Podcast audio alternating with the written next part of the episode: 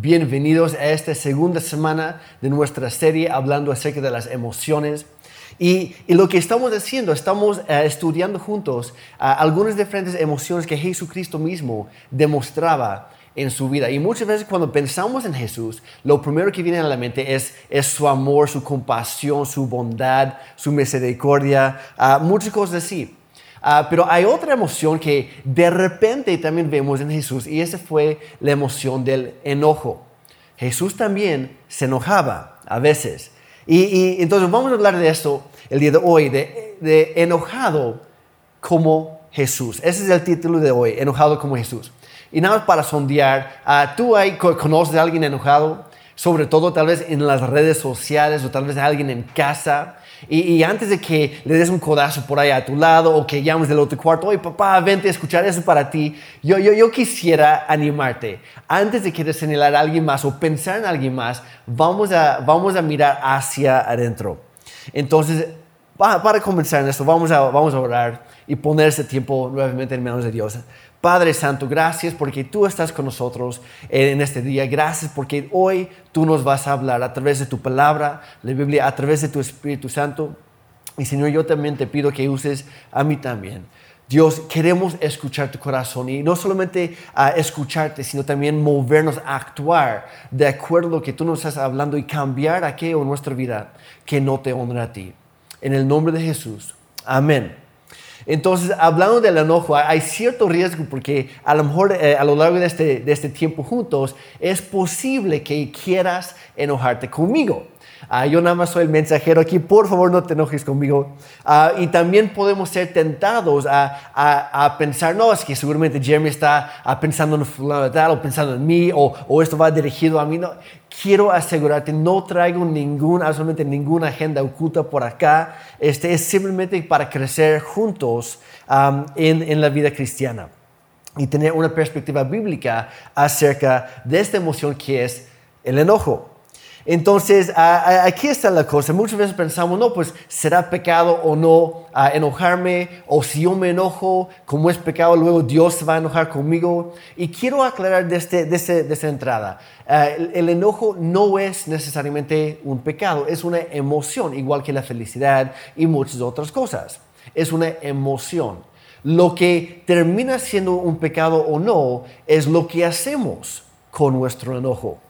Entonces, es, lo que vamos a hacer. Pero antes de iniciar con todo eso, ah, quiero hacer algo para relajarnos un poquito, para divertirnos un poco. Y quiero ah, que, que ahí donde estás, en tu casa, en tu oficina o, donde quiera que, que, te encuentres en este momento, sonríe.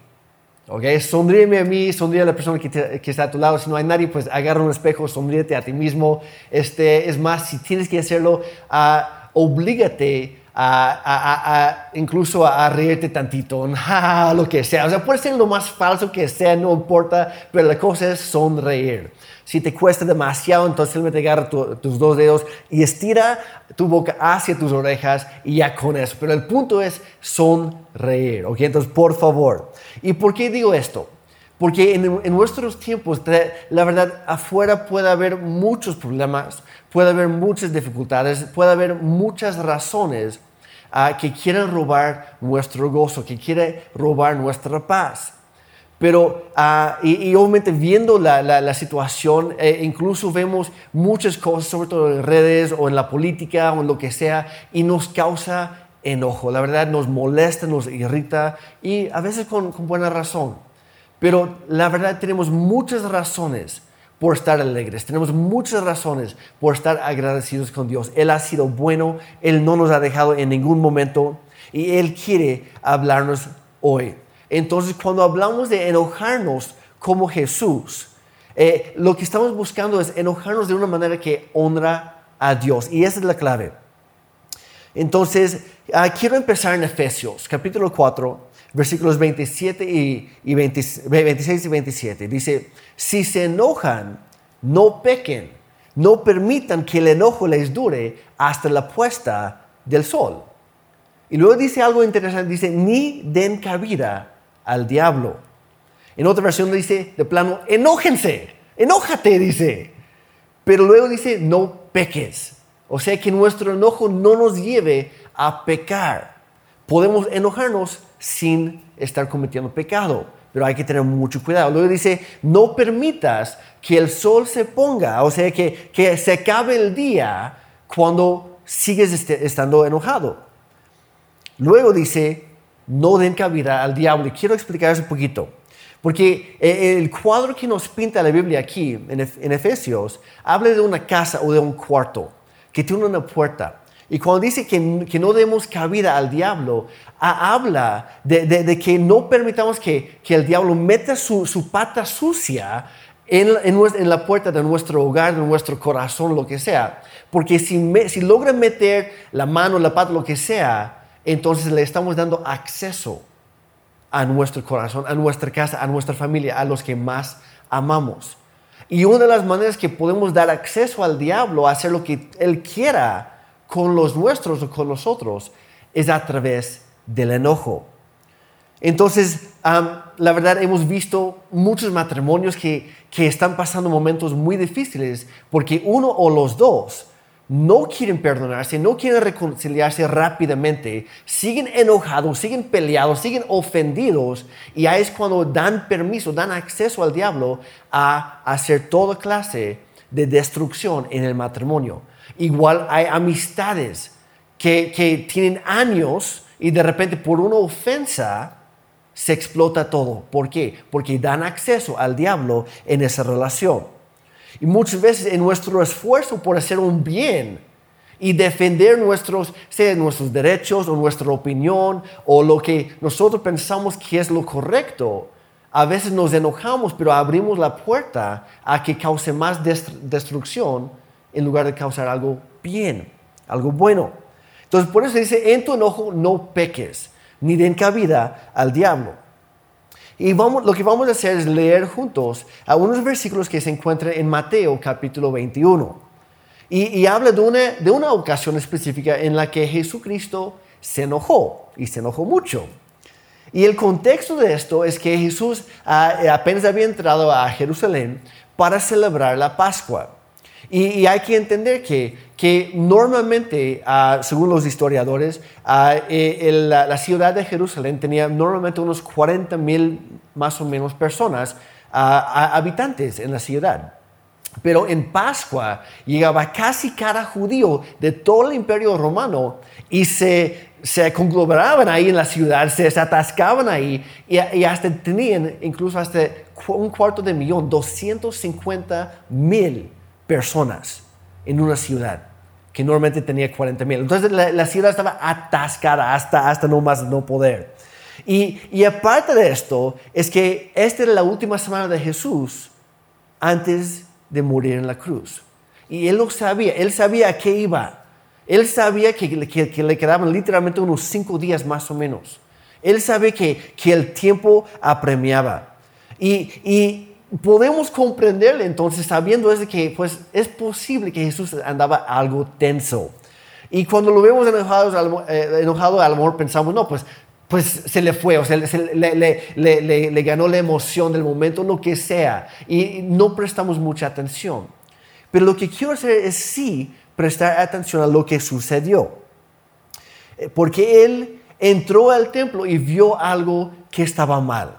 Vio a vio, por ejemplo, mucha avaricia, vio corrupción, vio hipocresía, vio abusos, ah, vio que estaban dando un mal uso a la casa de Dios, al templo, a la casa de su padre, y, luego hace algo que es totalmente fuera de lo normal para él, se enoja. Y él, en su enojo santo, empieza a voltear unas mesas. Y lo vamos a leer Mateo 21, versículos 12 y 13 para empezar. Dice, Jesús entró en el templo y comenzó a echar a todos los que compraban y vendían animales para el sacrificio. Volcó las mesas de los cambistas y las sillas de los que vendían palomas. Les dijo, las escrituras declaran, mi templo será llamado casa de oración pero ustedes lo han convertido en una cueva de ladrones. Y Mateo nos dice algo eh, justo después que parece estar fuera de contexto, como que no, no cuadra bien con esa historia, porque En un momento Jesús está ah, regañando a todos ahí, está volteando mesas, está corriendo a los que estaban ahí, aprovechándose de los demás y, mostrándoles su error y todo eso. Y de, de repente, siguiente versículo, el 14, dice, los ciegos y los cojos se acercaron a Jesús en el templo y él los sanó. ¿No es un poco extraño? Parece combinar dos diferentes historias en una, pero no. Jesús estaba enojado y con toda la razón, mostrando el, error de la gente y, al, mismo tiempo de que estaba regañando a, algunos, estaba sanando a otros. Entonces, ¿qué hizo? En primer lugar, volcó unas mesas. Y, yo sé que esto puede ser un poco peligroso, incluso hablar de este tema y mencionar esto específicamente, porque vamos a hablar neta, vamos a ser honestos. Hay algunos de nosotros que andamos volcando demasiadas mesas por ahí, que estamos permitiendo que el, enojo nos controle. Nos estamos desquitando con lo que sea y con quienes sean. Y e, ese no es el punto aquí. Porque eh, eh, lo que quiero resaltar es que Jesús no era conocido por su enojo. Sí se enojaba, pero no muy seguido. Era conocido por su amor, su bondad, su paciencia, etc. Y, Mateo, cuando nos cuenta la historia, no, no, no, dice, por ejemplo, no, hombre, es que esta fue la cuarta vez esta semana que Jesús, la verdad, lo perdió de plano. No, hombre, lo que hizo con el fariseo que, que, que, le quería engañar, que le faltó el respeto. No, hombre, de repente aparece este Cristo karateca o algo así. Y, y no, hubieran visto la golpiza. Que, no, nunca encontramos eso en los evangelios. Jesús no era conocido por su enojo pero algunos de nosotros sí. Y hay que tener mucho cuidado ahí. Vamos a ser como Cristo. Es lo que significa la palabra cristiano, pequeño Cristo o como Cristo. Queremos ser un reflejo de Él. Y Él no era conocido por su enojo, era conocido por su amor. Y, cuando, cuando leemos los evangelios, vemos que el trato que tiene Jesús con la gran mayoría de la gente es que Él amaba a los rechazados. Él tocaba a los lepras, a los leprosos, eh, eh, eh, este, que eran los intocables de, su tiempo, y él los tocaba sin miedo. Él perdonaba a los pecadores, él sanaba a los enfermos. Casi ni nos acordamos de que se enojaba. Pero aquí hay un, momento, un ejemplo de que sí, y no quiero inspirarte a que ahí donde estés, que empieces a, volcar las mesas o los muebles de tu casa, tu oficina, que empieces a gritar a tu esposa, tu esposo, tus hijos, tu jefe, no sé, la persona que viene a, tu lado en el camión. Ese no es el punto. No quiero que te inspires con eso, por favor. Ah, no, no, no se trata de, de poder desquitarnos con los demás. Se trata de enojarnos de una manera que honra a Dios y que sana a los demás. Eso es lo que hacía Jesús. Entonces vamos a ver tres cosas muy específicas a que podemos aprender de Jesús en este ejemplo, de cómo podemos honrar a Dios. Número uno, quiero que notes que Jesús no se enojaba por lo que otros le hacían a él. Al contrario, Jesús se enojó con el, el maltrato hacia otros, no hacia sí mismo. No se ofendía por lo que él mismo sufría. Él se, enojaba cuando veía que otros eran lastimados. Su corazón se quebrantaba cuando veía el maltrato hacia otros. Y nada más, para sondear, lo, que quiero hacer ahorita es, voy, a voy, a, dar algunas preguntas. Y ahí en voz alta si puedes, o si no, en los chats escribe tu respuesta, sí o no. ¿Qué es lo que tú crees? ¿Crees que en algún momento de su vida, crees que Jesús fue traicionado? ¿Sí o no? Oye, sí. ¿Crees que Jesús era criticado? Otra vez, sí. ¿Crees que alguien odiaba a Jesús y, le hacía la vida difícil? Ya estamos viendo varios sí en el chat. Perfecto. ¿Crees que en algún momento Jesús fue perseguido injustamente? La respuesta obviamente es sí. Pero cuando leemos la Biblia, nunca se enojó Jesús cuando le criticaban, cuando los demás no estaban de acuerdo con lo que él enseñaba, eh, cuando alguien más, no sé, quería desquitarse con él, cuando le golpeaban, cuando le escupían, etc., no se enojaba, guardaba la calma, Si fuéramos a, pasar esto a nuestros tiempos, podríamos decir que, que, que, Jesús no se enojaba cuando veía alguna publicación que alguien más escribió y él no estaba de acuerdo. No, no, no se dejó llevar por por el enojo. Él se enojaba cuando otros estaban siendo lastimados. Entonces, igual, antes de, querer echar la pelota a alguien más y decir, no, pues tú tienes que escuchar eso porque tú eres el enojón de la familia o de, la empresa o lo que sea, no, vamos a ver hacia adentro. ¿Qué es lo que te enoja a ti? ¿Qué es lo que te molesta? ¿Qué es lo que te irrita? ¿Qué es lo que te saca de quicio? ¿Me explico? ¿qué es esa cosa o quién es esa persona? Que, que de repente nos cachamos guardando rencor hacia ciertas personas o, estamos criticando a los demás porque no, no están de acuerdo con nosotros o viceversa. O, de repente nos encontramos odiando a ciertas personas o, ciertos, a ciertos grupos de individuos cuando deberíamos estarlos amando. Cuando alguien te lastima, te traiciona, miente acerca de ti o esparce chismes o calumnias acerca de ti, lo que sea, es algo muy normal, muy natural responder con enojo. Pero la buena noticia es que nosotros como hijos de Dios, como cristianos, no estamos obligados a seguir el mundo natural. Al contrario, vivimos y servimos a un Dios que, que Él nos da la capacidad de, de sobrepasar lo natural y vivir en lo sobrenatural. La Biblia es muy clara que para los seguidores de Jesucristo, cuando alguien nos hace mal a nosotros, somos llamados no a buscar la venganza, no a odiar a los que nos maldicen, sino a bendecirles, a perdonarles. No hay que olvidar eso, a eso somos llamados.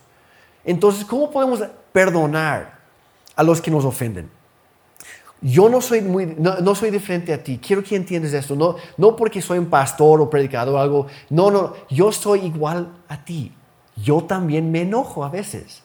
Si no, pregunten a, los que me rodean, a los que, más, a, los que más amo, a los que más me aman a mí. Me han visto enojado. Y, de repente sí, obviamente a cada uno de nosotros nos, nos molesta, nos lastiman y queremos enojarnos y vengarnos y, justificarnos en nuestro enojo. Pero ¿cómo podemos perdonar a alguien que me ha lastimado? La Biblia nos enseña que debemos perdonar a otros de la misma manera que Dios nos perdona a nosotros. Lo menciona en Efesios 4, también en Colosenses capítulo 2, y, y te animo a buscarlos ahí. Y no sé tú, pero la verdad, cuando yo pienso en eso, en cuánto me ha perdonado Dios, híjole, Dios me ha perdonado muchísimo, cañón, por muchísimas cosas. Y no solamente desde hace años, de esta semana, o sea, en estas horas, me explico, Dios me sigue perdonando. Esa es su naturaleza y así quiero ser yo también. Si de repente me, doy cuenta que estoy guardando rencor ah, o, enojo hacia alguien eh, durante días, semanas, meses, tal vez años, que me cueste perdonar a ciertas personas. Y yo sé que todos estamos pensando en alguien específico ahorita, esa persona. ¿Qué debemos hacer? Ahí es el momento de, llegar con Dios y, y, simplemente poner todo sobre la mesa. Decir, Dios, me cuesta perdonar, pero quiero hacerlo. Porque también la Biblia dice, si ustedes no perdonan a los demás, Dios tampoco va a poder perdonar a ustedes por esa falta de perdón, por ese rencor que estamos guardando nosotros. Entonces nos conviene perdonar. Y Dios, necesito que tú me sanes. Ayúdame a soltar esto. Ayúdame a dejarlo en tus manos y ya soltar mis manos de, ese asunto, de esa persona. De ya no buscar venganza. A lo mejor sí, no lo voy a confiar a la primera, no voy a seguir siguiéndole el cuento, etc. Pero Dios, lo suelto en tus manos, lo perdono Dios, sáname. Y, cuando, regresando aquí a Mateo, Jesús no se enojaba con los que estaban criticando a Él o, menos, estaban menospreciando a Él, sino con ciertos individuos que se estaban aprovechando de los demás. Eh, se, enojó con el maltrato, el sufrimiento, las injusticias que otros sufrían. Y en este caso en particular, ah, volteó las, las mesas de quienes específicamente, de los cambistas. Y, se refiere a las personas que igual hoy en día sería como ir a una casa de cambio, este, cuando vas a viajar a otro país y necesitas, no sé, dólares o euros o lo que tú necesites, y vas, y, obviamente ellos se llevan su, comisión, o sea, no, no te van a dar este, la, la, tasa de cambio tal cual como es, sino ellos obviamente están trabajando y quedan, se quedan con una parte. Y eso se entiende.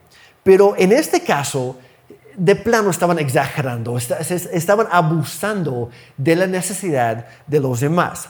Y habla de las palomas, los que vendían palomas y los demás animales para los sacrificios. Y, obviamente sabemos que cuando, cuando podíamos ir a, un concierto o algún evento deportivo o, algo así, obviamente lo que pagas por un refresco, unas botanas, un hot dog, lo que tú quieras, adentro, sí, es como el doble o a veces el triple de lo que pagarías afuera. Sea, caminando unos, pasos fuera, unos metros, pero salieron del recinto, de repente los precios bajan. ¿Por qué? Porque los de adentro saben, como tienen el letrero ahí, se prohíbe entrar con alimentos ajenos, etc. Este, pues, ni modo, si, si tienes el antojo, tienes que pagar un poquito más. Ok, se entiende. Lo mismo pasaba en el templo. Pero en este caso, dos palomas afuera en la calle se vendían por cuatro monedas y de, los chiquitos, los peniques. O sea, e, eran como unos cuantos centavos, no eran nada. Pero en lugar de pagar cuatro adentro, cobraban hasta 75 monedas por las mismas pelomas. Y así trataban a todos, o sea, abusaban de la necesidad de los demás. Y eso hizo enojar a Jesús, porque era una injusticia. Y obviamente, ¿quiénes no pueden pagar eso? Pues los más pobres, los más marginados. Entonces Jesús se enojó, número uno, con el maltrato hacia otros. Número dos, cuando Jesús se enojó, tiró las mesas, no a las personas. las mesas representaban el sistema que, apoyaba la hipocresía y el maltrato, la injusticia, la corrupción. Y fue en las mesas que se llevaban a cabo las injusticias para marginar aún más a ciertos grupos de personas e impedir que ellos se acercaran a Dios para adorarlo. Y cuando Jesús volcó las mesas, estaba interrumpiendo el sistema que perpetuaba la injusticia. Pero no empezó a gritar a todos. Y hay que, hay que ser sabios, hay que tener cuidado. Porque mi perspectiva, mis emociones no necesariamente significan que yo tenga razón. Hay, dos extremos siempre en un, en un pleito, en, una, en, un, debate o discusión o, cuando la gente se anda gritando. Hay dos extremos. Y los de este lado piensan que ellos tienen la, tienen la razón y piensan que los otros están mal. Y esto piensa que ellos tienen la razón y que los otros están mal. Y luego van con el pastor y dicen, pastor, dile al otro grupo que ellos están mal y que ellos tienen que arrepentirse de su maldad y su pecado, etc. Pero convénceles que yo sí tengo razón. Y como digo, es algo muy peligroso porque a veces eh, nos, enfocamos tanto en querer tener la razón que olvidamos que debemos amar. En 1 Corintios 13, 13 dice, ahora pues permanecen estas tres virtudes, la fe, la esperanza y el tener la razón. No, es la fe, la esperanza y el amor. Y la mayor de esas, la más grande, la más importante, la más excelente de ellas es el amor. No es tener la razón, no es ganar el debate, no, no es convencer a los demás que, yo, soy, yo, sí estoy en lo correcto. No, es amar. Y cuando nos enojamos, tenemos que tener muchísimo cuidado de que no se, no se convierta nuestro enojo en pecado que justifique un rechazo hacia los demás. Nuestra meta como cristianos no es que siempre tengamos la razón, sino que siempre amemos. ¿Cómo podemos enojarnos sin pecar?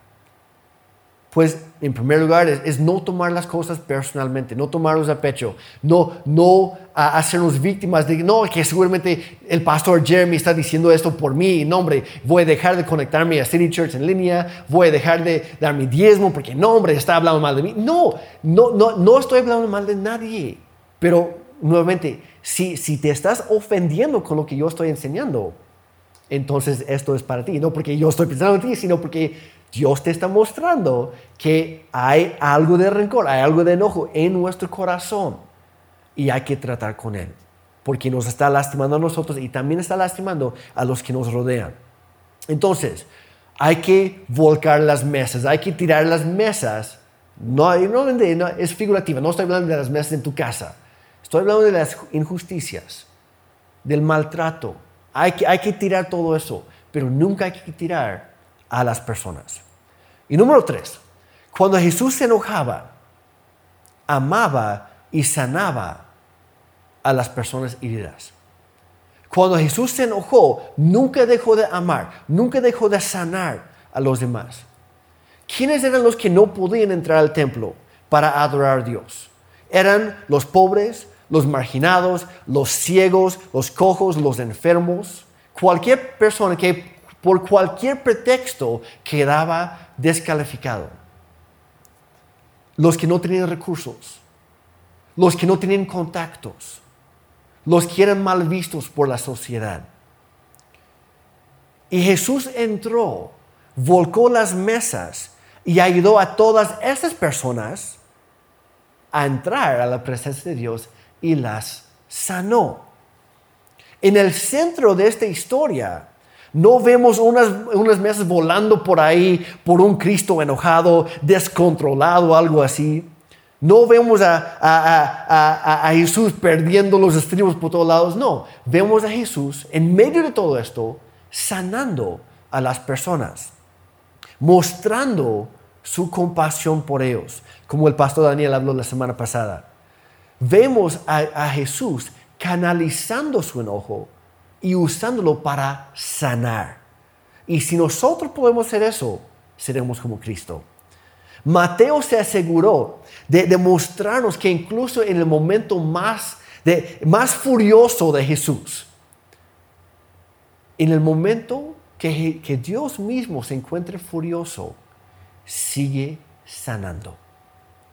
Sí, Dios se enoja, por el pecado, por la injusticia, por el dolor, por el sufrimiento, etc., por el rechazo hacia los demás. ¿Y qué hace? Lo canaliza para sanar. Nuevamente, versículo 14, los ciegos y los cojos se acercaron a Jesús en el templo y Él los sanó. Y de hecho, cuando leemos los cuatro evangelios, cada vez que, encuentras a Cristo en un momento eh, de enojo santo, no lo vemos gritando, no, no lo vemos posteando algo odioso en sus redes personales, diciendo algo, no, ya me harté, ya me cansé de esta iglesia, yo me voy. Imagínate El Salvador diciendo, yo me voy. Gracias a Dios no, no encontramos a Jesús haciendo eso. Al contrario, cada vez lo encontramos enojado. En cada ocasión también lo encontramos sanando a las personas. Siempre. ¿Qué hacemos nosotros cuando nos enojamos? ¿Qué debemos hacer? Debemos amar y sanar a los heridos. ¿Cómo vamos hasta ahí? ¿Todo bien? Oye, si eso sucediera en nuestros tiempos, lo que pasaría básicamente eh, en, las noticias o lo que sea, en las redes, se expone la injusticia y la corrupción de, estos mismos cambistas y se hace viral eh, en todos lugares y aparecen las tendencias del hashtag este, se quedaron con el cambio o no sé, hashtag bola de corruptos o lo, lo, que sea. ¿Y qué hacemos nosotros? ¿Cuál es nuestra, nuestra reacción muchas veces? Boicoteamos o, desechamos a esas personas corruptas. Existe eh, hoy en día lo que, lo que llaman ah, una cultura de desechar. Y lo que sucede es que cuando alguien sobre todo alguien conocido o famoso, algún político, algún pastor, algún artista o lo que sea, cuando, cuando se equivocan, cuando hacen o dicen algo en contra de, la opinión popular, son desechados.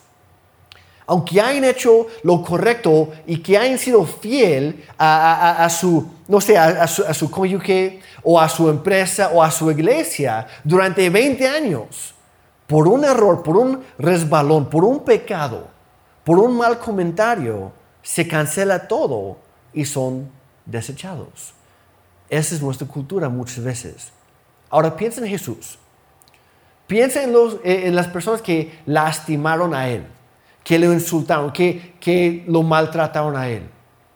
Los fariseos, Poncio Pilato, Herodes, Judas obviamente, incluso Pedro, muchos otros, sus propios, todos sus discípulos lo abandonaron. Y todas esas personas en conjunto, pues sí, le golpearon, le escupieron en la cara, le, le, maltrataban, le maldecían, a fin de cuentas lo mataron. ¿Y cuál fue la respuesta de Jesús? Obviamente todos ellos estaban mal, estaban en lo incorrecto. Pero ¿cómo respondió Jesús? Solo porque estás, ah, estás mal o te equivocas no significa que quieres desechado. Jesús nunca lo hizo. Dios no lo hace con nosotros. Yo estoy tan agradecido con Dios de que Él no me ha desechado. Podría hacerlo y con toda la razón. Por una sola cosa que hice y yo he hecho un montón de cosas malas en toda mi vida. Igual que tú. Pero Dios no nos desecha. En lugar de desecharnos a nosotros, Dios desecha nuestro pecado. Dios nos perdona y nos sigue perdonando todos los días. No lo merecemos. No merecemos para nada esa muestra de amor de parte de Dios. Pero así es Él. Y así debemos ser nosotros. Él tiene toda la razón por estar enojado conmigo. Pero en lugar de derramar su santo enojo, su enojo piadoso, la ira de su justicia, en lugar, de derramar eso sobre mí, que es lo que yo merezco, Él decidió derramar su furia justificada, su furia santa, por decirlo así, su enojo santo sobre la vida de su propio Hijo Jesucristo en la cruz del Calvario, quien fue crucificado y, y juzgado en la cruz por mí y por ti, por mi pecado y el tuyo. Pagó el precio de nuestros pecados con su propia sangre. Y luego venció a la tumba, venció a la misma muerte, dando a nosotros esperanza de vida eterna y salvación y una nueva oportunidad todos los días. Es lo que hace Dios con nosotros. En Colosenses capítulo 2, Ah, en la segunda parte del versículo 13 dice, Dios les dio vida con Cristo al perdonar todos nuestros pecados. Sigue diciendo, Él anuló el acta con los cargos que había contra nosotros y la eliminó clavándola en la cruz. De esa manera desarmó a los gobernantes y a las autoridades espirituales. Los avergonzó públicamente con su victoria sobre ellos en la cruz. Dios eliminó mi pecado clavándolo en la cruz, pero no me eliminó a mí, no me desechó. Jesús es el Hijo de Dios que vino a buscar y a salvar a los perdidos. No vino por los sanos, eh, sino por los enfermos. No vino por los justos, sino los pecadores. Vino a demostrar el amor y la gracia de Dios. ¿Y qué es lo que le hizo enojar a Jesús? Cualquier cosa que separaba a las personas de ese amor y de esa gracia de Dios. Cuando tú te enojas, y lo harás, créeme, lo harás. Si te estás enojando conmigo, perdóname, ámame, pero cuando nos enojamos, no hay que pecar. vamos a crecer juntos y ya no ser ofendidos fácilmente. Hay, que, hay que aprender a no enojarnos por, por defendernos a nosotros mismos. Cuando nos enojamos, vamos a usar todo lo que tenemos para ayudar a quienes están en necesidad. Nuestra meta no es tener la razón, es amar. Y obviamente a, cada quien nos enojan diferentes injusticias. Y qué bueno, eso es bueno, es sano. Eso significa que Dios está usando diferentes personas para alcanzar diferentes metas aquí en la tierra y sanar diferentes heridas, resolver o solucionar diferentes injusticias, pero en conjunto podemos hacer mucho más, juntos. Y en lugar de enfocarnos en las diferencias y, tratar de convencer a todos que no, es que la, la, injusticia por la que yo estoy luchando, tú también tienes que hacerlo conmigo. No, Dios quiere sanar todo el mundo. Y está usando diferentes personas en diferentes medios, en diferentes momentos, me explico, para hacer esto. Por ejemplo, eh, yo, estoy agradecido que algunos luchan en contra de la pornografía y a favor del matrimonio para mejorarlos. Yo estoy agradecido que algunos luchan contra el racismo y contra, contra el, racismo y el clasismo y luchan por y para la igualdad. Hay algunos que, que, luchamos por los no nacidos, por los que, no sé, que tienen alguna enfermedad mental, o por los que están atrapados en, en, la trata de personas, o lo que sea. No te enojes con los que tienen otra perspectiva a la tuya que no compartan tu pasión por actuar y acabar con esa injusticia. Qué bueno que tú tienes la tuya y ellos tienen la suya. Qué bueno. Dios nos ha llamado a todos nosotros a sanar diferentes sectores de nuestra comunidad y nuestro mundo. En tu enojo no peques. Porque vivimos en un mundo muy dividido, pero un mundo dividido necesita a una iglesia unida. Así que mi esperanza hoy es que, que podamos dejar de pelear entre nosotros y, y enfocarnos en las diferencias, etc. Y comenzar a luchar juntos.